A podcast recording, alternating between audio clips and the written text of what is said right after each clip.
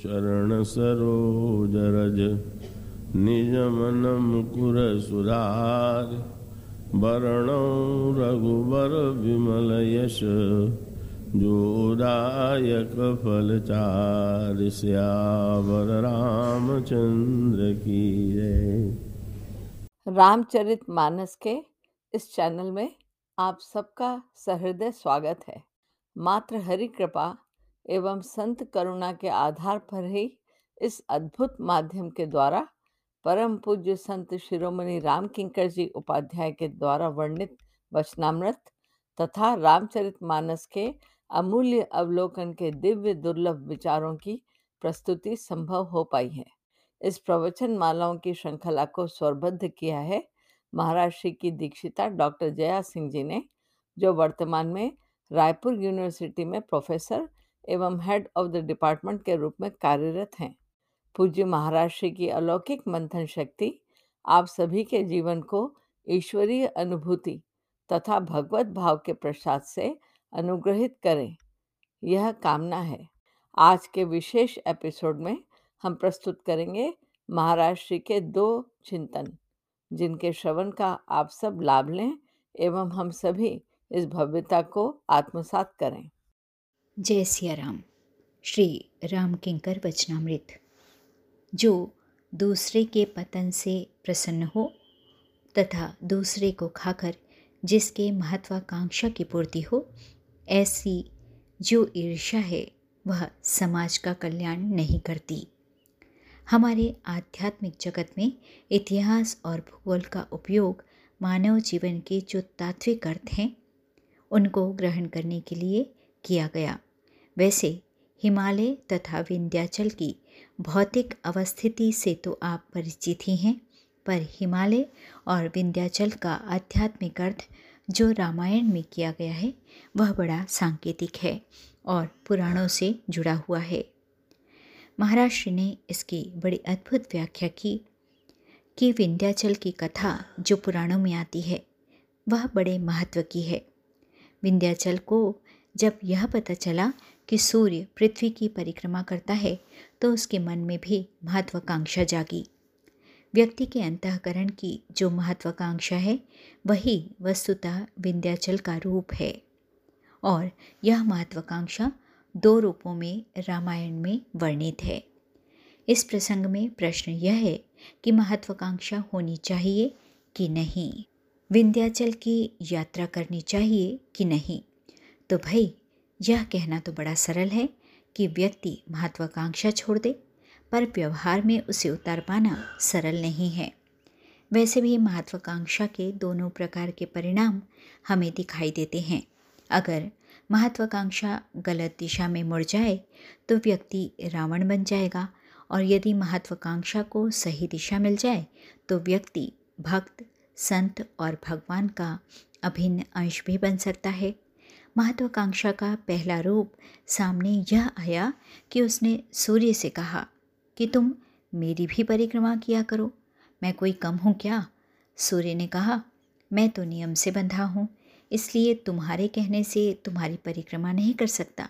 अब देखिए, महत्वाकांक्षा में विकृति क्या आ गई?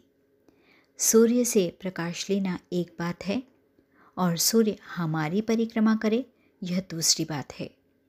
अपनी महत्वाकांक्षा के लिए हम प्रकाश जीवन में लें और प्रकाश का सदुपयोग करके हम आगे बढ़ें, तब तो हमारी महत्वाकांक्षा हमको सही दिशा में ले जाएगी। पर अगर हम यह समझने लगें कि प्रकाश हमारे चारों ओर ही चक्कर काटने लगे, इसका अभिप्राय तो यही है कि हम केवल अपने को ही चमकाना चाहते हैं।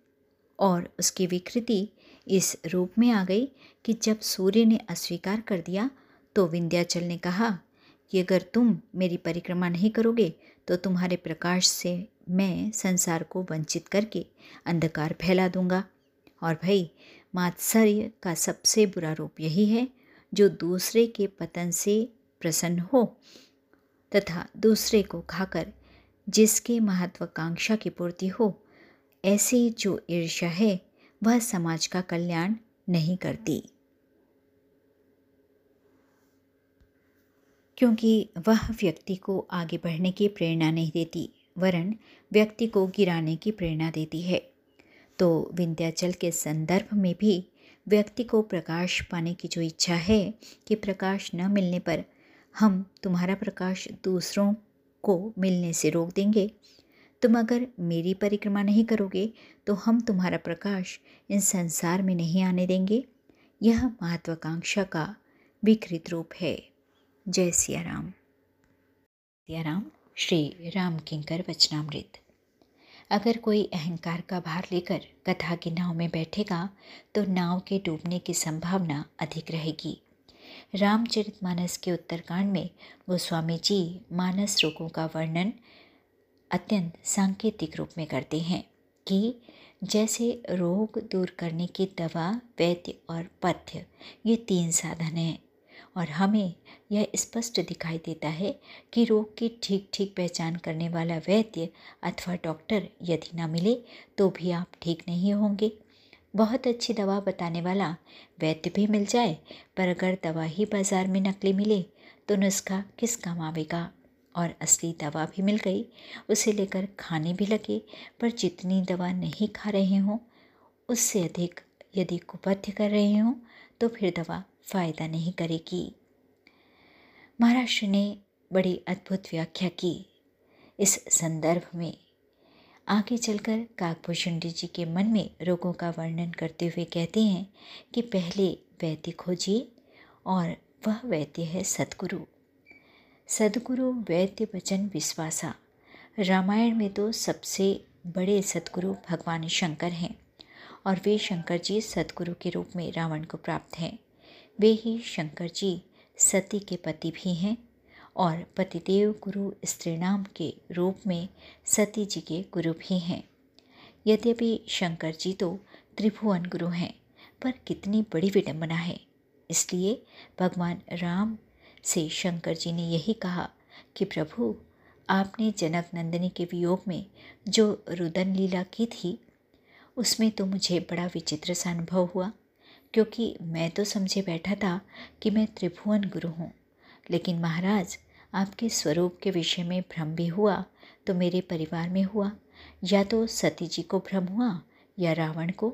और एक बात यह बड़ी अनोखी है कि भगवान की भक्ति को सर्वोत्तम औषधि के रूप में स्वीकार करते हुए लिखा गया है कि रघुपति भगति सजीवनी मूरी और भक्ति की यही दिव्य दवा सती जी को दी जा रही थी, क्योंकि शंकर जी सती को कथा सुनाने के लिए अगस्त्य जी के पास लेकर गए और कथा का श्रवण दूसर रति मम कथा प्रसंगा के अनुसार भक्ति ही तो है।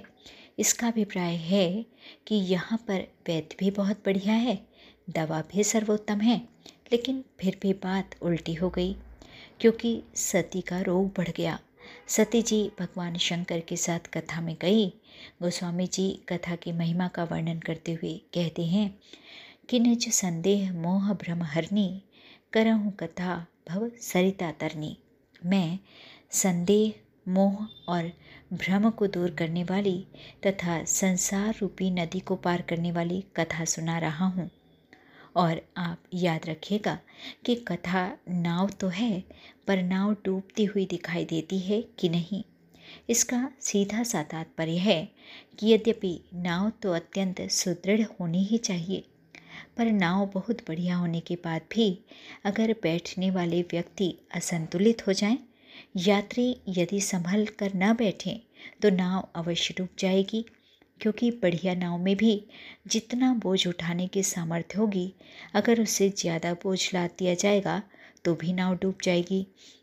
गधा की नाव में यद्यपि बोझ उठाने की बड़ी सामर्थ्य है, लेकिन इतना होते हुए भी कथा की नाव में अहंकार का बोझ उठाने की सामर्थ्य नहीं है।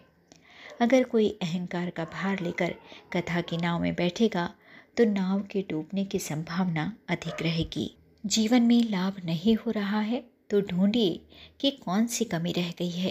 कहीं सदगुरु की कमी तो नहीं रह गई, कहीं कपट मुनि जैसा नकली गुरु जैसे प्रताप भानु को मिला, वैसे ही हमें भी मिल, हमें भी तो नहीं मिल गया है।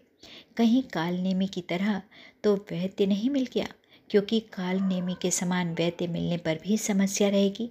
पर अगर भगवान शंकर के समान योग्य वैद्य मिल गया, तब तो कोई समस्या ही नहीं है। परंतु उसके साथ गोस्वामी जी ने यह वाक्य और जोड़ दिया कि सतगुरु वैद वचन विश्वासा। संजम यह न विषय के आशा। रघुपति भगति सजीवनी मूरी। अनुपान श्रद्धा मति यही विधि भले ही सुरोग न साही ना ही जतन कोटि नहीं चाहिए उन्होंने कहा कि केवल सदगुरु रूपी वैद्य के होने से ही काम नहीं चलेगा अपितु तो उसके वचनों पर विश्वास भी होना चाहिए भक्ति की दवा हो किंतु उसके साथ श्रद्धा का अनुपान अवश्य हो और उसके पश्चात विषय के कुपथ्य का परित्याग भी हो जब इतनी वस्तुएँ एकत्रित होंगी तब कहीं जाकर मन के रोगों का नाश होता है। यदि हमारे जीवन में लाभ नहीं हो रहा हो तो आत्मनिरीक्षण करके देखें कि हमसे कोई त्रुटि तो नहीं हो रही है। सती जी का रोग बढ़ गया तो उसके कारण हमें प्रत्यक्ष दिखाई देते हैं।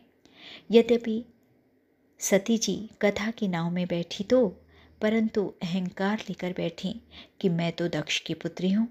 अगस्त्य जी ने जब पूजन किया तो यह भाव आ गया कि मैं इनकी अपेक्षा श्रेष्ठ हूँ। तो मैं क्या कथा सुनूँ?